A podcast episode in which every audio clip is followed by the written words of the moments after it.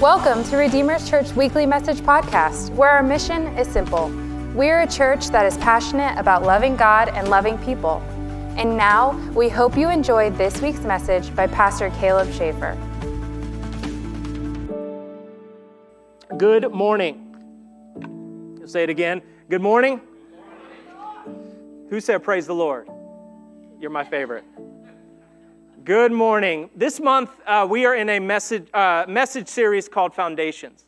And in this series, uh, we are examining our own church foundations.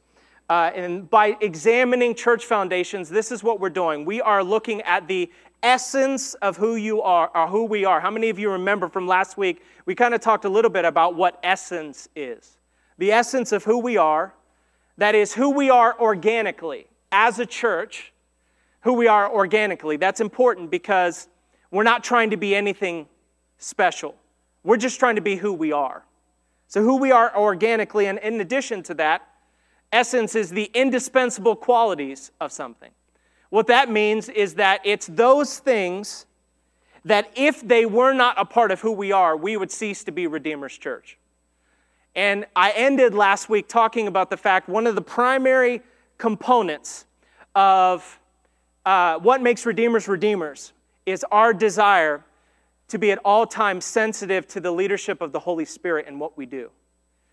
And that, in and of itself, is one of the reasons why we chose to go back into the song, or I chose back to go back into the song, because I just felt that the Holy Spirit was leading us to go back there to let that uh, settle in our, our hearts.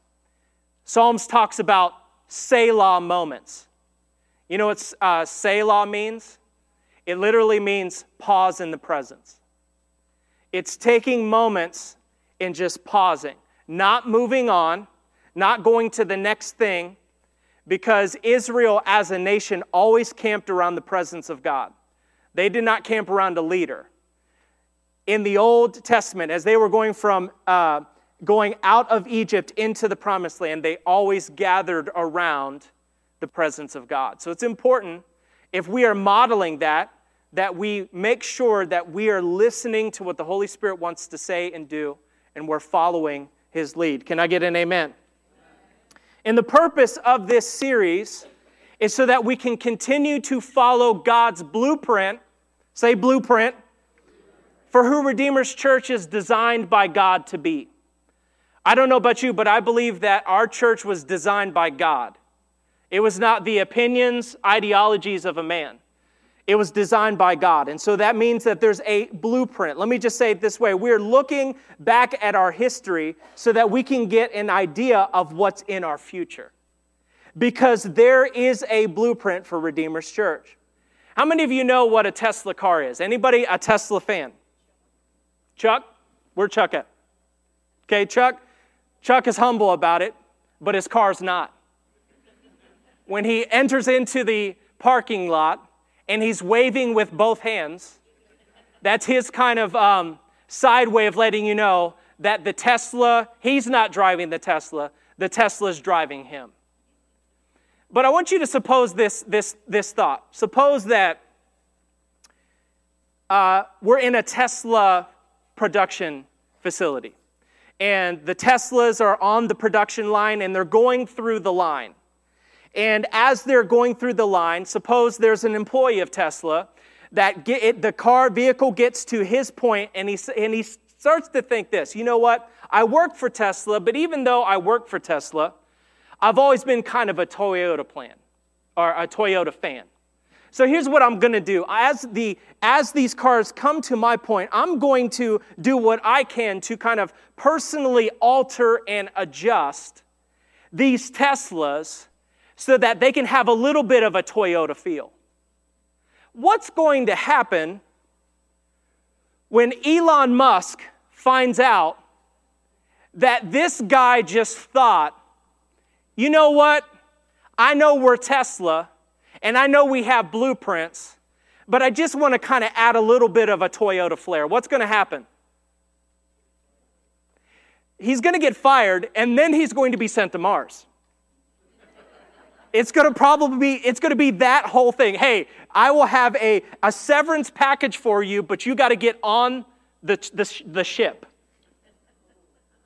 Listen, the reason why that would take place is because the modifications did not improve the original design, they changed the original design. So when we think about our church, we're improving the design, we're not changing it. And I don't know about you, but I firmly believe that over 58 years ago, God gave Pastor Willard and Millie a blueprint, and far be it from us that we modify that. We stay in line. So with it, that in mind, I want you to turn with me to 1 Corinthians chapter 3, verse 10. 1 Corinthians chapter 3, verse 10. This is our passage of scripture that we've been building this series on. It says this it says, according to the grace of God which was given to me. By the way, every person that plants a church has a God given grace. And that grace is connected to the blueprint, the, the aspect of the kingdom of God that God is wanting to build through that church. He said, according to the grace of God which was given to me, like a wise master builder, I laid a foundation, and now another is building on it. But here's what's more most important. But each man, say each man, must be careful how he builds on it. Why does he need to be careful so that a Tesla does not become a Toyota? That it stays in line with what was designed from the beginning. The point is, it's important that we examine our church's foundation so that as we continue to build Redeemer's Church, what we build continues to follow God's blueprint. So when we examine our church's foundation, what are some of the, the, distinguishing qualities that make redeemers redeemers? And I'm going to just take us on a, a little bit of a history trip, but it will end with some application for us. But let me just uh, do that. Let's, we're going to answer that question. What are some of those indistinguishable qualities um, that make redeemers redeemers? Number one, Redeemer's Church is an apostolic community. Redeemer's Church is an apostolic community. How many of you know what that means? Sweet. Two people. I counted two hands. You know what that means? I hope all y'all pay attention. Redeemer's Church is an apostolic community. We are not a apostolic denomination we are an apostolic community. In January of 2018, many of you were a part of this. We were part of a time of prophetic ministry. And basically, what prophetic ministry is, this, is uh, that can mean a lot of different things in a lot of different Christian circles. But here, what that looks like, especially for this event, is that we brought in a pair of people that travel truthfully the world and they travel the world ministering in different churches because they uh, function in the spiritual gift of prophecy. Now, spiritual gift of prophecy is basically this it's that they have this increased spiritual sensitivity to what God is saying for them and what, is, what God is saying for other people, and God uses them to deliver those messages. And those messages are not just encouraging, they're not just edifying, but they are life altering. How many of you have ever received a prophetic word that changed the course or direction of your life? Look at these hands. Okay, so prophetic ministry is highly valuable.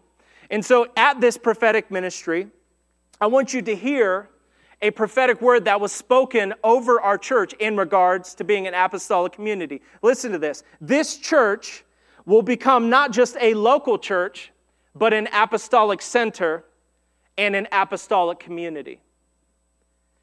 God is going to release an apostolic grace that is being poured out on this house.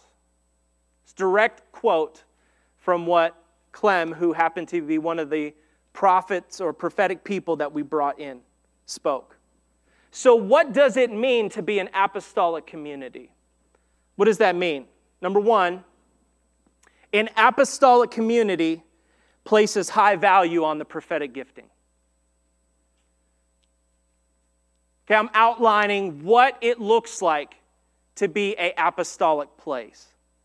It places high value on the prophetic gifting. An apostolic community invests time, energy, and resources into prophetic ministry because of these reasons. Number one, prophetic voices supply affirmation and direction to God's people. Every it is our heart here, and I'm not saying this is the heart for every, every other church because I don't know, but it is our heart here that you develop a spiritual sensitivity to hear God for yourself and for other people because it has a life altering impact in the lives of people. When I was 15 years old, I had three different people from three different places across America say that I was being groomed for youth ministry. What they did not know is what I had already felt. I was given the opportunity at, I believe, 14 years old to share a, a mini sermon with our youth ministry. And when I shared that sermon at 14 years old, after I was done, although I was terrified and it was probably the worst sermon in the history of sermons, I remember walking away from that experience feeling this assurance this is what I'm called to do with my life. I'm called to share from God's word. I didn't say that to anybody. I did not tell anybody within this a span of 12 months. Three different people that do not know each other came to me and said, The Lord says this to you. And that confirmed, it affirmed what I was already feeling. So prophetic voices supply affirmation and direction to God's people. Prophetic voices teach and cultivate a hunger for people to hear God for themselves. There's a person that has spoken here. His name is Mark Virkler. How many of you know who Mark Virkler is? Mark Virkler has an amazing testimony. His testimony was that he was a, he was a pastor that never felt like he heard God's voice.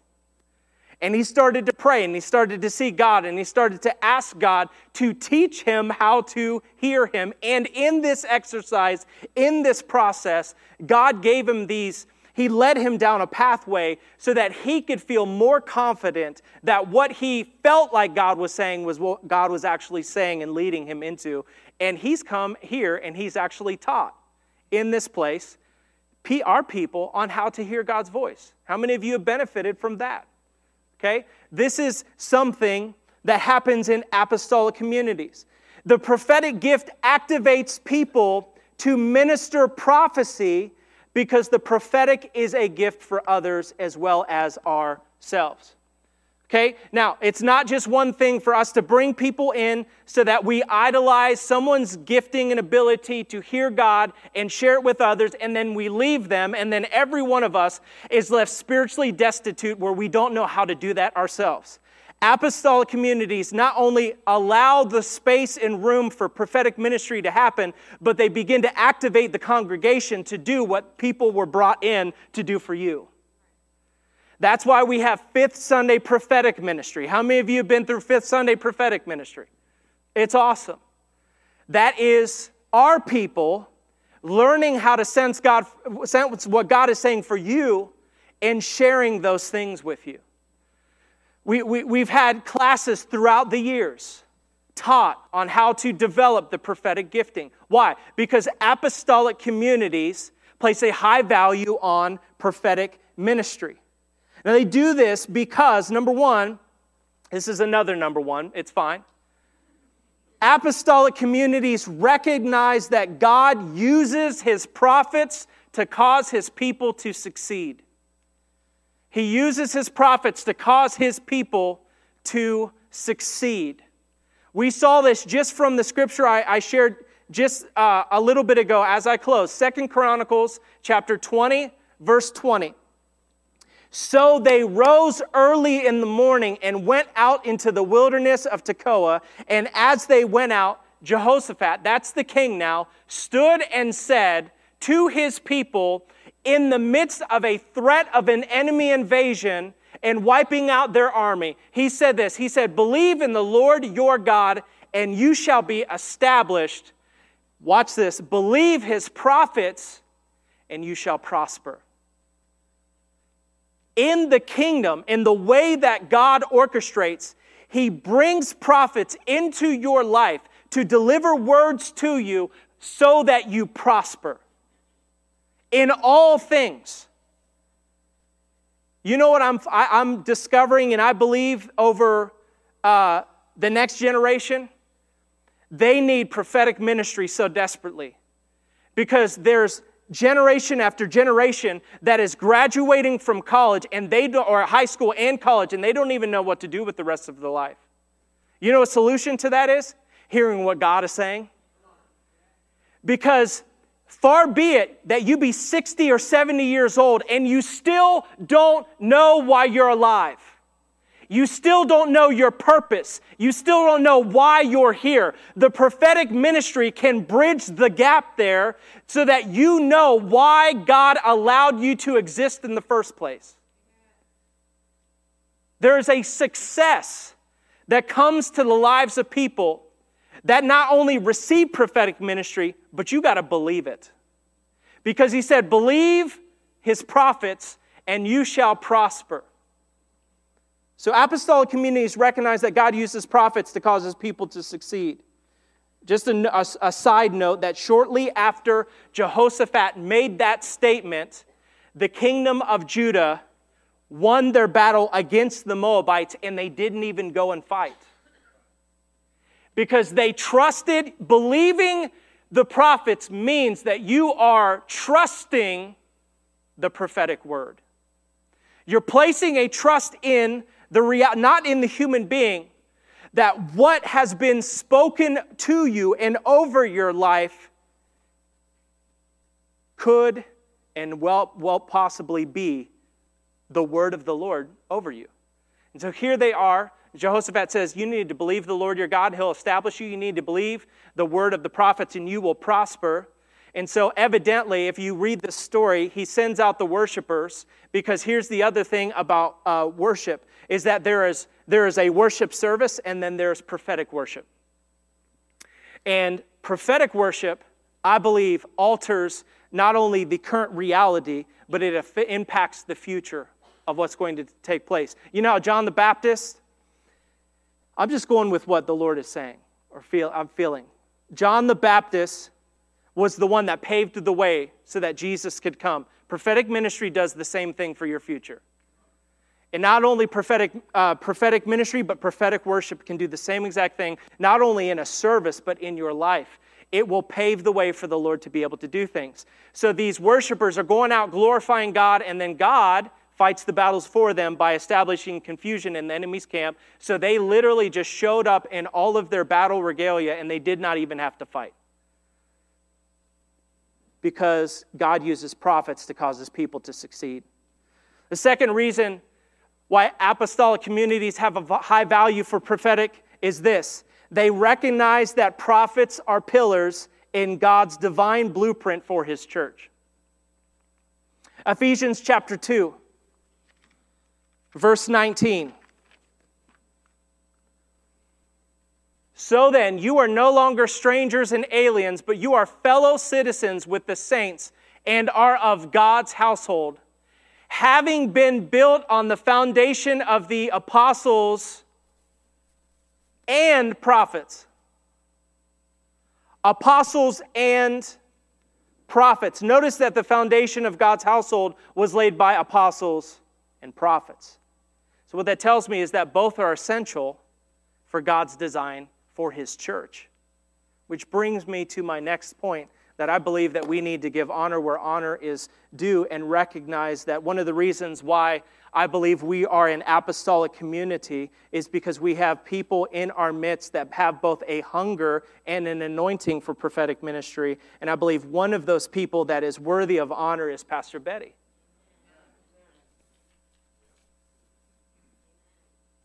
Pastor Betty not only has the gifting, but she has the hunger and the passion for it. And I don't know how many, I know that she's been on staff for a long time, but I know that her hunger and passion for the prophetic ministry, you, you, if you see Betty coming to you, you're like, here we go. don't you? She's about to say something crazy. But it's because she has a passion and a hunger for it. But I don't believe it's any accident that God drew Pastor Betty and Rick here. Because when you're an apostolic community, you place a high value on prophecy. And so God draws people here to fill and facilitate what's necessary for an apostolic community to function. I think you guys need to recognize this. That there's been, it's not just been gifting and hunger, but there's been hours learning the gift. Going through, and not just learning, but teaching people to operate in that same thing. And so I think it's, it's worth uh, Pastor Betty's honor that we just stand and recognize and acknowledge what she's done here. Come on, will you just stand and join?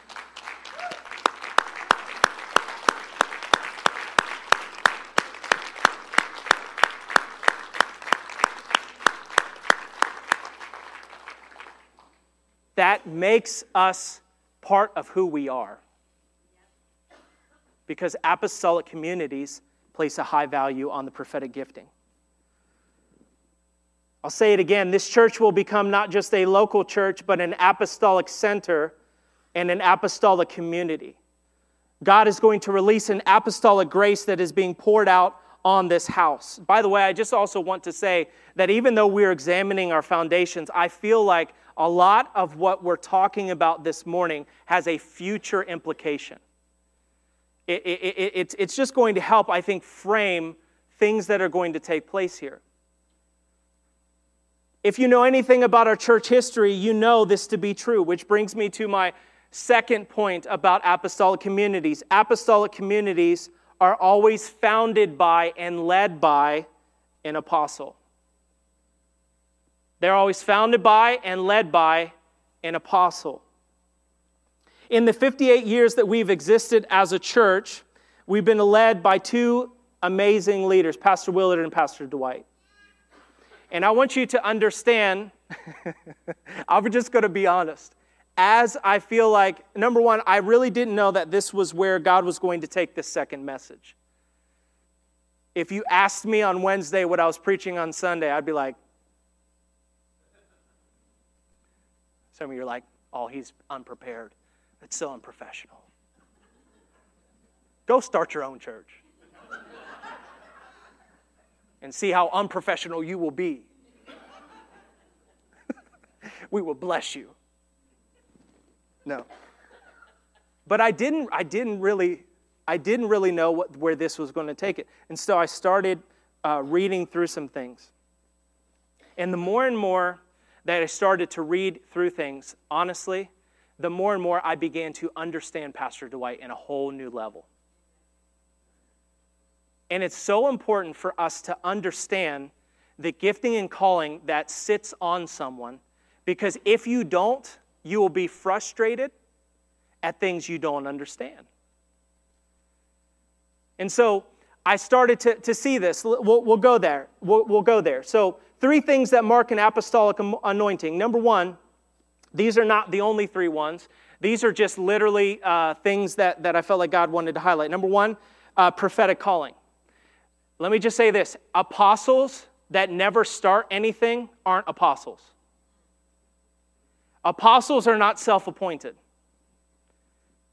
Just because you start a apostle page on Facebook does not make you an apostle. We'll get to that. But number one, they're prophetically called, which means that there's prophetic voices that recognize the calling that is on someone's life. They're not self appointed. I feel like the Lord is calling me to be an apostle.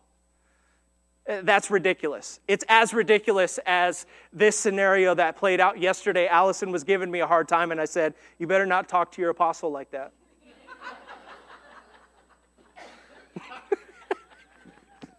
we had the we had the best laugh, and that was so funny. And I just started using it the rest of the day. Don't talk to your apostle like that. Carry my cloak. Prophetically called. Early in Pastor Jarvis's uh, ministry, he met a man that Gary Larson, by the way, Gary Larson, if you want to know anything about church history, please speak to him. He's like a church historian here. He said that he met a man named Pastor A.J. Rowden from, I believe, the Kansas City area. And AJ, if you know anything about uh, the latter rain movement, which was a, a sovereign move of God through the American church, I don't know the global implications. But what Gary had told me is that they had some of the sharpest prophetic gifting in the last 40 or 50 years to have, you know, graced the earth truly. And it was AJ that prophesied this over Pastor Willard. He said, as James in the New Testament was an apostle to Jerusalem, Pastor Willard, you will be the Apostle James of the city of Columbus. Now, what's ironic about all of that is that many of you may know this and some of you may not, but Willard was not his first name, was it? He was Pastor J. Willard Jarvis. J stands for James. so A.J. Rowden did not even know that his first name was James, but he said prophetically, You will be like the apostle James was to Jerusalem, you will be similar as a apostle to the city of Columbus. Now, this was confirmed through some of the work that Pastor Jarvis started. Additionally, Pastor Dwight received this word in 2007 that a new level of prayer is needed by the congregation for Pastor Dwight as he moves out into an apostolic role in the nations. What was that new level of prayer? That new level of prayer is that every single time that he goes on a trip to Africa, you can see Dana and Leslie for a prayer itinerary. It's, a strate- it's another level of strategic prayer associated with these trips. So both Pastor Willard and Pastor Dwight have received prophetic affirmation about what their role is. Now, that's not the only thing that marks an apostle. Because how many of you know that if you give the right donation to certain prophetic gifts, you will get whatever word you want? Never mind. Am I not speaking the truth here? Number two, apostles are marked with this their leadership bears the fruit of apostleship. 1 Corinthians chapter 9 verse 2 even if others think I am not an apostle this is Paul talking to the church in Corinth Corinth because he planted the church he leaves and then there's all these people that come in after he's poured out everything and established this place and they like to take credit for the church he says even if other th- others think that I am not an apostle I certainly am to you you yourselves are proof you're the fruit that I am the Lord's apostle. If I have no fruit, I am not that. The proof is in the pudding. I can say all day that I'm an apostle, but if there is no fruit, I'm lying. He said, The fruit, you are my fruit. Pastor Jarvis's apostolic word about being James in the city of Columbus was confirmed through his work in pioneering something called the church in the city If you don't know about this, the church in the city was this collective gathering that he was part of orchestrating in bringing different pastors that were pastoring different churches in the city of Columbus to come together to be a part of a effort of bringing the city of uh, Columbus together in agreement and unity about where the Lord was taking them in the Spirit. And that became the precursor for what came after that which was CCAM. CCAM was this network of churches and ministries in the city of Columbus. These were the fruits of that.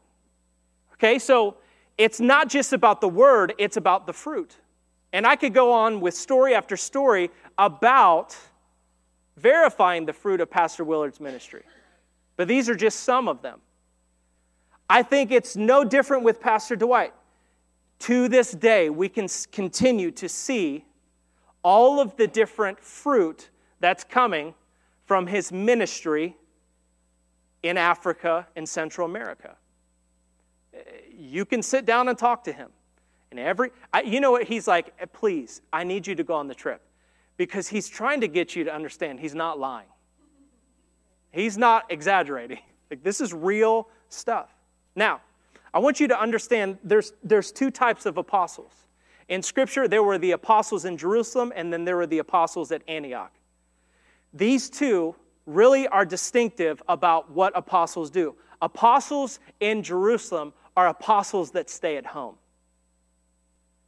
Apostles in Antioch are apostles that are sent. And isn't it interesting that in an apostolic community, you would have one that, is fa- that founds the church and is an apostol- apostle to the city, and then there would be another one which was really mirroring an apostle from Antioch that's sent, because that was the natural progression of the kingdom of God in the church of Acts. It started in Jerusalem and then it moved to Antioch, and Antioch became this hub where people were sent. And so you need to understand these distinctions. The number three that thing that marks an apostle is they are pioneers in the kingdom. They're pioneers. Pioneers, this is important, are the first to do something that has never been done before, or the first to do something in a place or with a people that has never been done before. The first to do something that has never been done before, or the first to do something in a place or with people that have never been done before. Pastor Jarvis initially was a part of the first Southern Baptist, I believe, denomination. Was it Millie in Columbus or Ohio? In Columbus.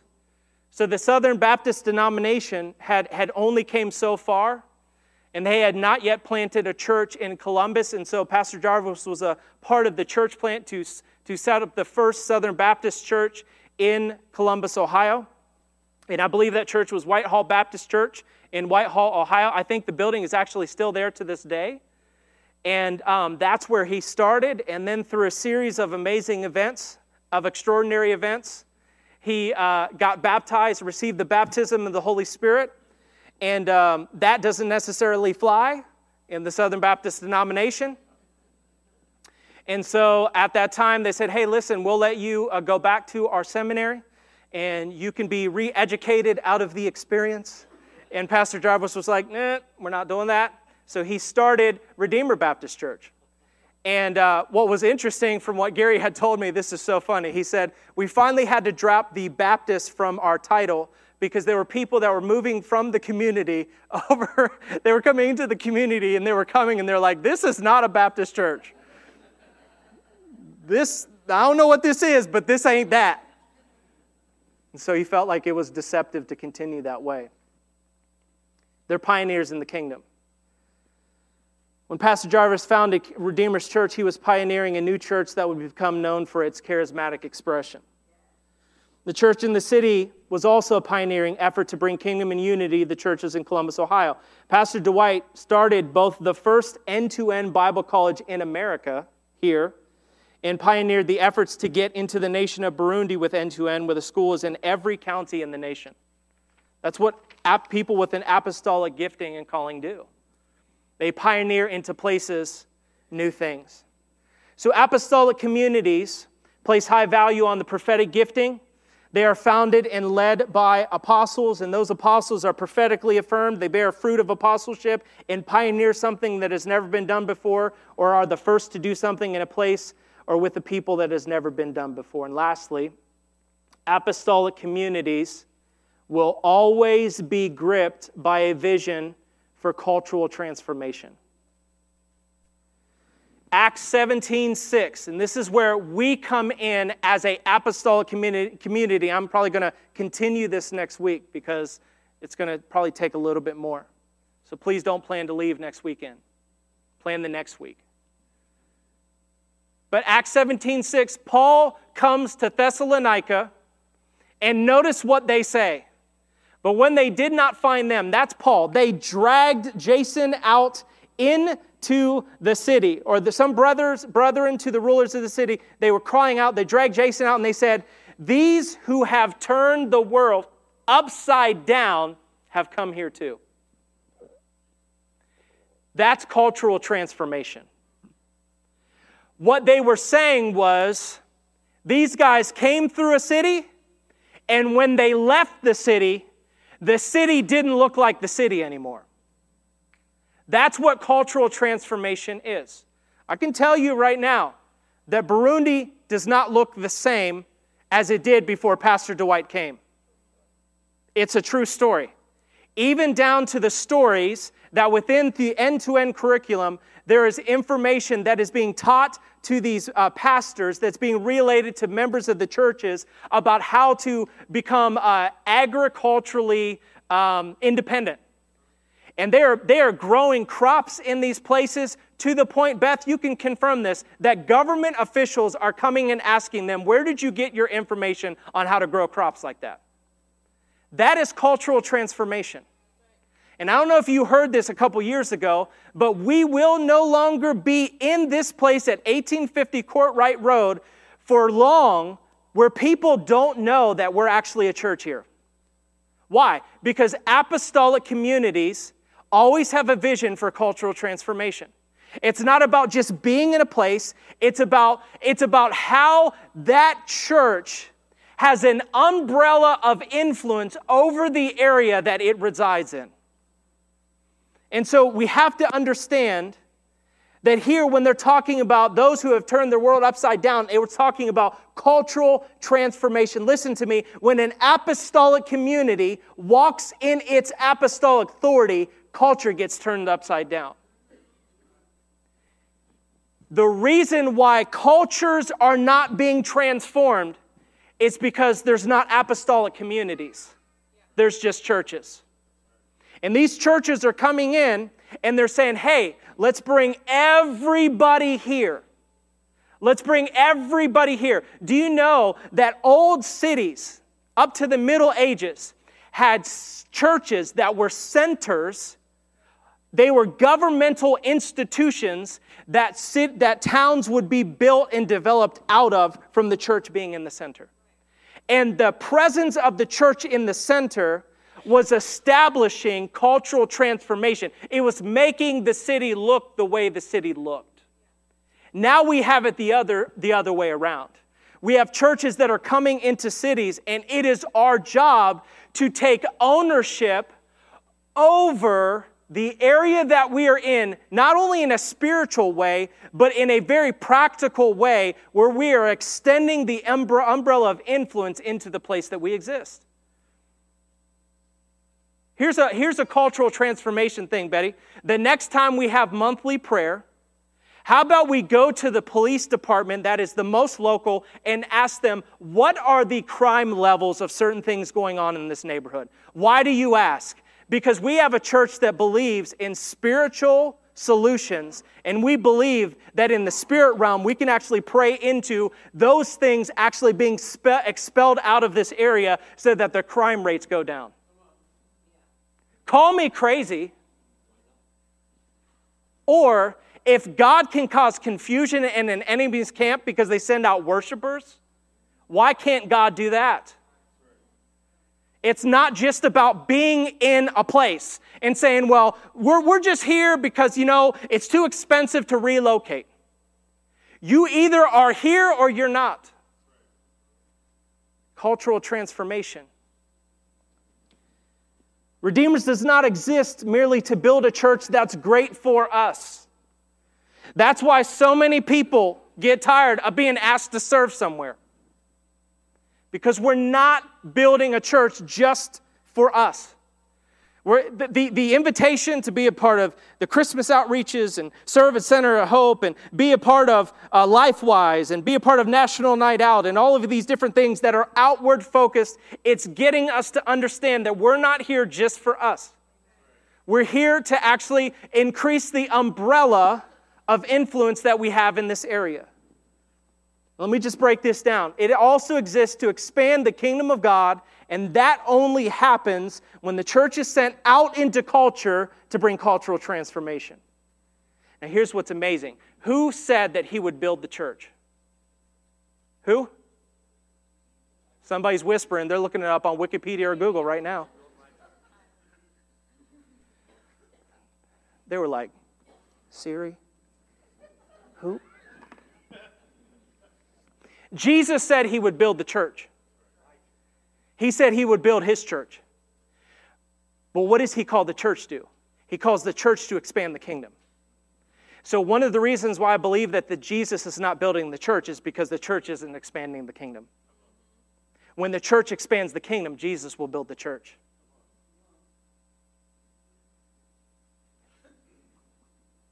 The word apostle means one who is sent. One who is sent. But it's more than just being sent. And I'm going to break down where this came from and then we're going to close. The word apostle means one who is sent, but it's more than just one who is sent. The meaning of apostle is this, and this sounds so confusing and so ridiculous, but I hope it really like I hope you get it. One who is sent from a place to another place to redu- reproduce in the place they are sent to what they are sent from until the place they are sent to looks like the place they're sent from. That's what an apostolic community is about. You're sent to a place from another place to reproduce in the place that you are sent to what you're sent from until the place you're, you're sent to looks like the place you're sent from. That's what the apostles did. Now, that's what cultural transformation is. It's when a place no longer looks like what it used to look like because of someone or something was sent there to transform it. That's why in Thessalonica, the complaint was these guys are flipping cities upside down and now they're here. Do you think they're going to stop here? No, they're going to flip this city upside down unless we do something about it. In other words, when they leave, what this place will look like will no longer look like what it used to look like. It will look like what they came from, which is another place that looks upside down. We live as a part of an upside down kingdom. So much of what Jesus taught was opposite of culture. Why? Because of cultural transformation. That's why the people in Thessalonica said what they said. Now, where did the word apostle come from? It's a Greek idea. It's a Greek idea. I want you to listen to this. This is so good. Greek governments would actually call their military generals apostles. They would tell their general, You're an apostle. Now, this is so fascinating.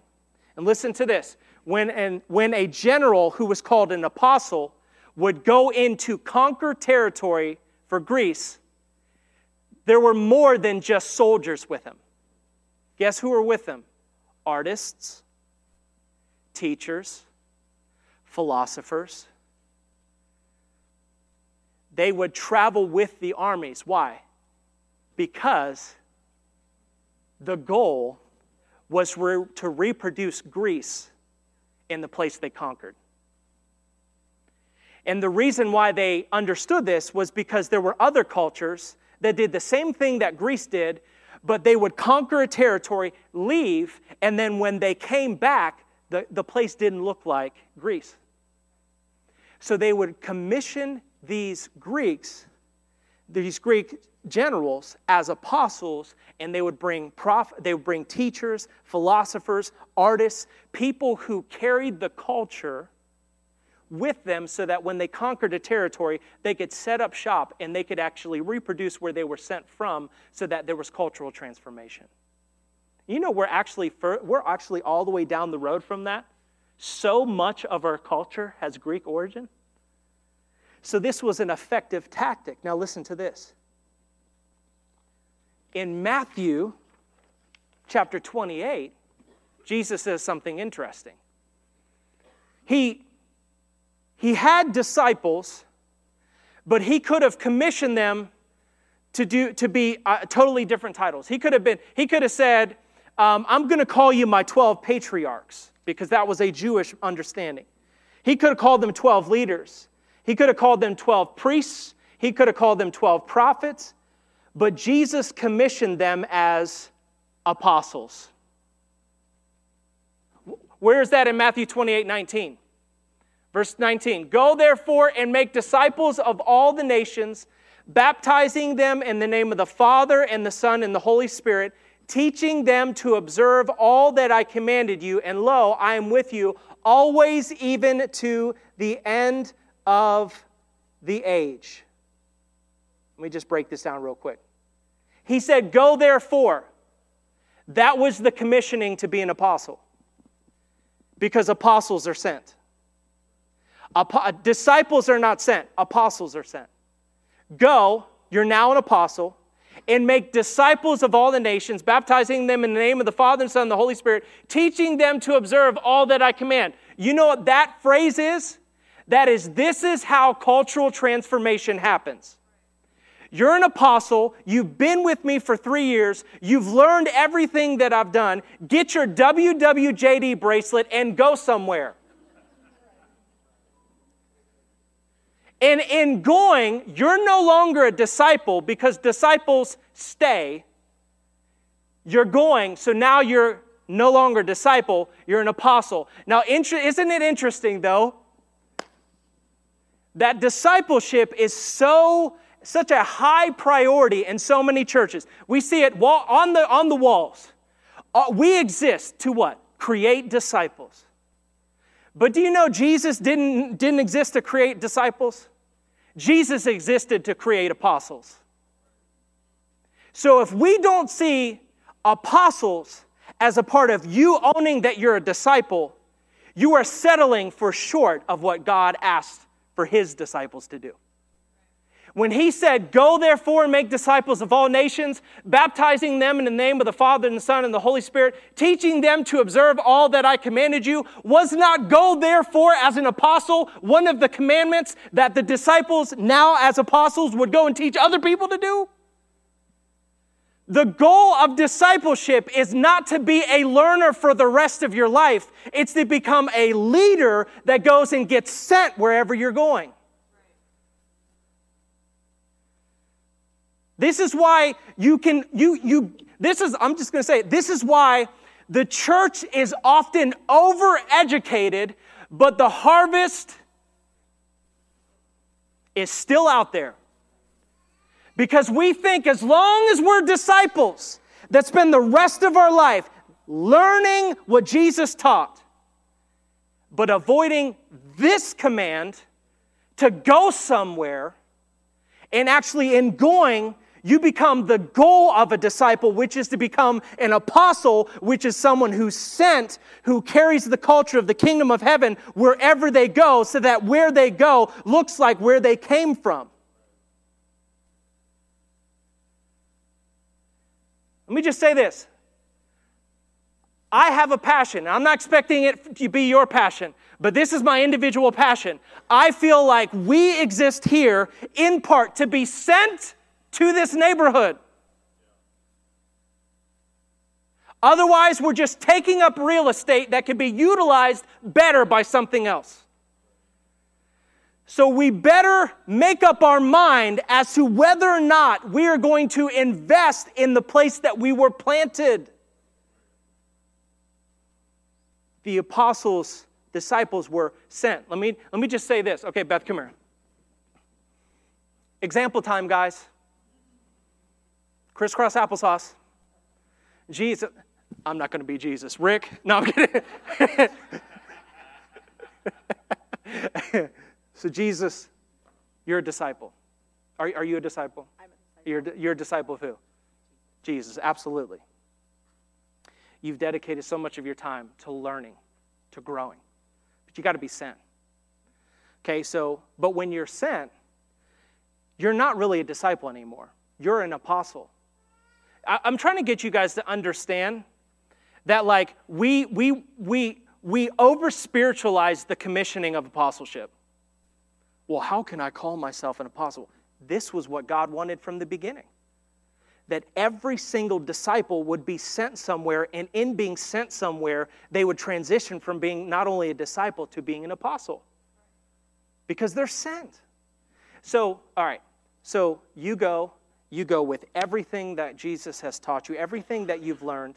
You're doing this at Center of Hope, right? Okay? You go there, you have all these people, you get to interact with them, you get to minister prophetically to them, you get to get the prophetic insight that they don't even know where it's coming from, and you're able to share, and they're like, oh my God. Okay, now you need to reproduce yourself. Okay, so um, Tracy, come here. She was Googling a scripture real quick. She was like, Was that in the Bible? Okay, so now here's someone that you're sharing every single thing that Jesus commanded you to do with them. They're a disciple, they're on the learning end. But ultimately, the goal is not for them to just learn for the rest of their life. So you're saying, hey, I love that you love to learn, but you got to go somewhere. And whether or not you like it, Jesus said that we, as disciples who are sent in becoming apostles, we're ultimately supposed to instruct you to obey everything that Jesus commanded us to do. And one of those things, sweetie, I don't know if Tracy or Todd calls you that, but I'm just saying. one of those things is you're going to have to be sent somewhere. And you're going to have to go with what they taught you, what Jesus taught them, and then you invite somebody along. It's the process of how the kingdom of God gets expanded. It's not about just bringing people into the church. The church, when it's sent out, is expanding the kingdom. And when the church is dedicated to expanding the kingdom, Jesus will build the church. Jesus will sustain the church. Why? Because the church has value in the kingdom because it's expanding it. It's not maintaining the church. When the focus is all on maintaining the church, expansion doesn't happen. Jesus will build it. But he needs people, and here's where you guys come in. You can sit down, thank you. Like I'm the, awkward moment's over. Did you not remember the, the word? I see, I, I believe I, I'm just going to say this. I'm hoping that at some point people, not just here, but who weren't here, and in years to come will come back, and this will be a video to watch to understand who, who we are. The word did not say that we would be a apostolic church because our leaders are apostles. They said that we would be an apostolic community. That means you will be sent too. And some of you will be sent as apostles that mirror Antioch, and some of you will be sent as apostles that mirror the apostles in Jerusalem. And you will be sent somewhere because this is how the kingdom gets expanded. Let me remind you of Ephesians 2:11. And he gave some as apostles, some as prophets, some as evangelists, some as pastors and teachers. This is what we call the, the, the knuckle sandwich of the kingdom, the fivefold ministry. I want our church to have a knuckle sandwich, to have pastors, teachers, evangelists, apostles, and prophets. Why? For the equipping of the saints for the work of service, to the building up of the body of Christ. Listen, what the artists, politicians, teachers, philosophers are to the Greek apostles is what the apostles, prophets, evangelists, pastors, and teachers are to the kingdom of God. This scripture was inspired by Jesus, penned by Paul, because he knew that God needed workers who are properly equipped so that the kingdom of God can continue to expand. This church, this is demonstrative language will become not just a local church, but an apostolic center and an apostolic community, which is all of us.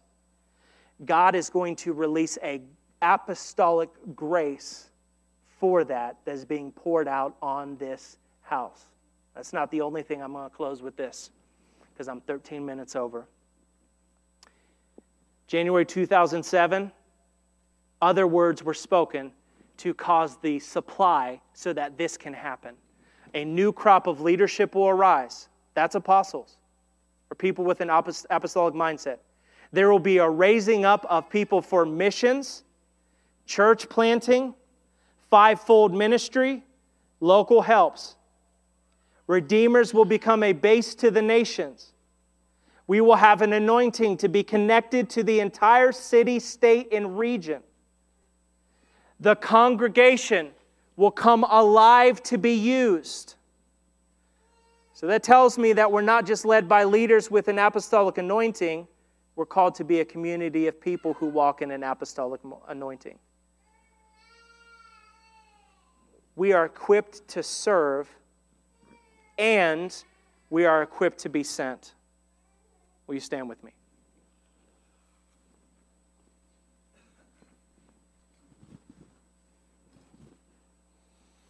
I believe that there are some people in our, in our midst that already know this. There's some people that have yet to discover it.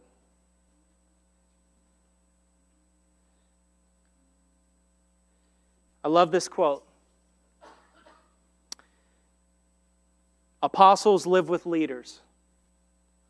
Prophets live with God. Evangelists live with the lost, pastors live with the people, and teachers live in the Word. Some of you, you have a default passion and desire for one of those areas. Some of you, you just love to be with lost people. You love to to, to, to learn them, to study them, just to be, you are comfortable being surrounded by people who don't know Jesus, and you feel this unique sense of this is where I'm supposed to be when you're in that. Others of you, you love the Word of God. Gary Larson, you know you're a teacher. You live with the Word of God. There is not a person that is more studied or more learned that I know personally other than you you live with the word. There are some of you that are so inclined prophetically to, to think prophetically. What is God saying? What is God saying about everything? I mean, you're at McDonald's ordering a quarter pounder. You're like, what is God saying about this right now? See, hey, spoken from a person with a prophetic gifting. Isn't that amazing? There are people that are wired that way. There are people that are pastoral. They love to live with the people. They love to be up in the people's business. They love to just, hey, let me go and mow, mow your lawn. What do you need? How can I help you? You're at the hospital, I'm on my way. An apostolic community is people that can exist in a body, but they are sent outward to demonstrate those expressions so that the kingdom can expand. You know, we can have multiple teachers here, we can have multiple pastors.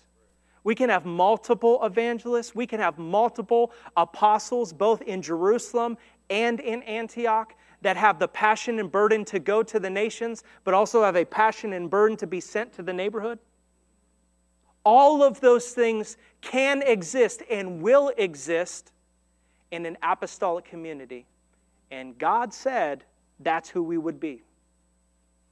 And I believe that that's not only who we will be, but that's who I believe that we were called to be as Redeemer's Church, and it's evident in our foundations. Will you join me in prayer? God, I don't even know what to pray. But Lord, I just pray for a deep impartation of what was shared into our hearts beyond the words. That this would help shape our understanding of our identity as a church, of who we're supposed to be. God, of what you desired from the foundation. You desired us to be an apostolic place where people are sent with their giftings and their callings. Why? Because apostolic communities always have a vision for cultural transformation. So, Lord, I pray that you would expand our spiritual senses, give us insight and understanding to understand where we fit. and Lord, I just pray this over every person that would be here, that is listening, or that will listen later, that the enemy would want to plant this thought in their head I don't know where I fit here. that they would understand that they fit into this picture of an apostolic community that is equipped and sent out. God, I'm just asking that you would lead us, help us to navigate into the fulfillment of this prophetic word that has been spoken, so that we can be who you have created Redeemer's Church to be. Help us uh, to understand that we are uniquely, individually a part of the fabric of who Redeemer's is. That this is not a place that we attend, this is a part of who we are. In Jesus' name. And everybody said, Thank you so much for listening to this week's message. We hope you were challenged, encouraged, and inspired as you listened to this teaching from God's Word. For more messages or information about our church, please go to www.redeemers.life.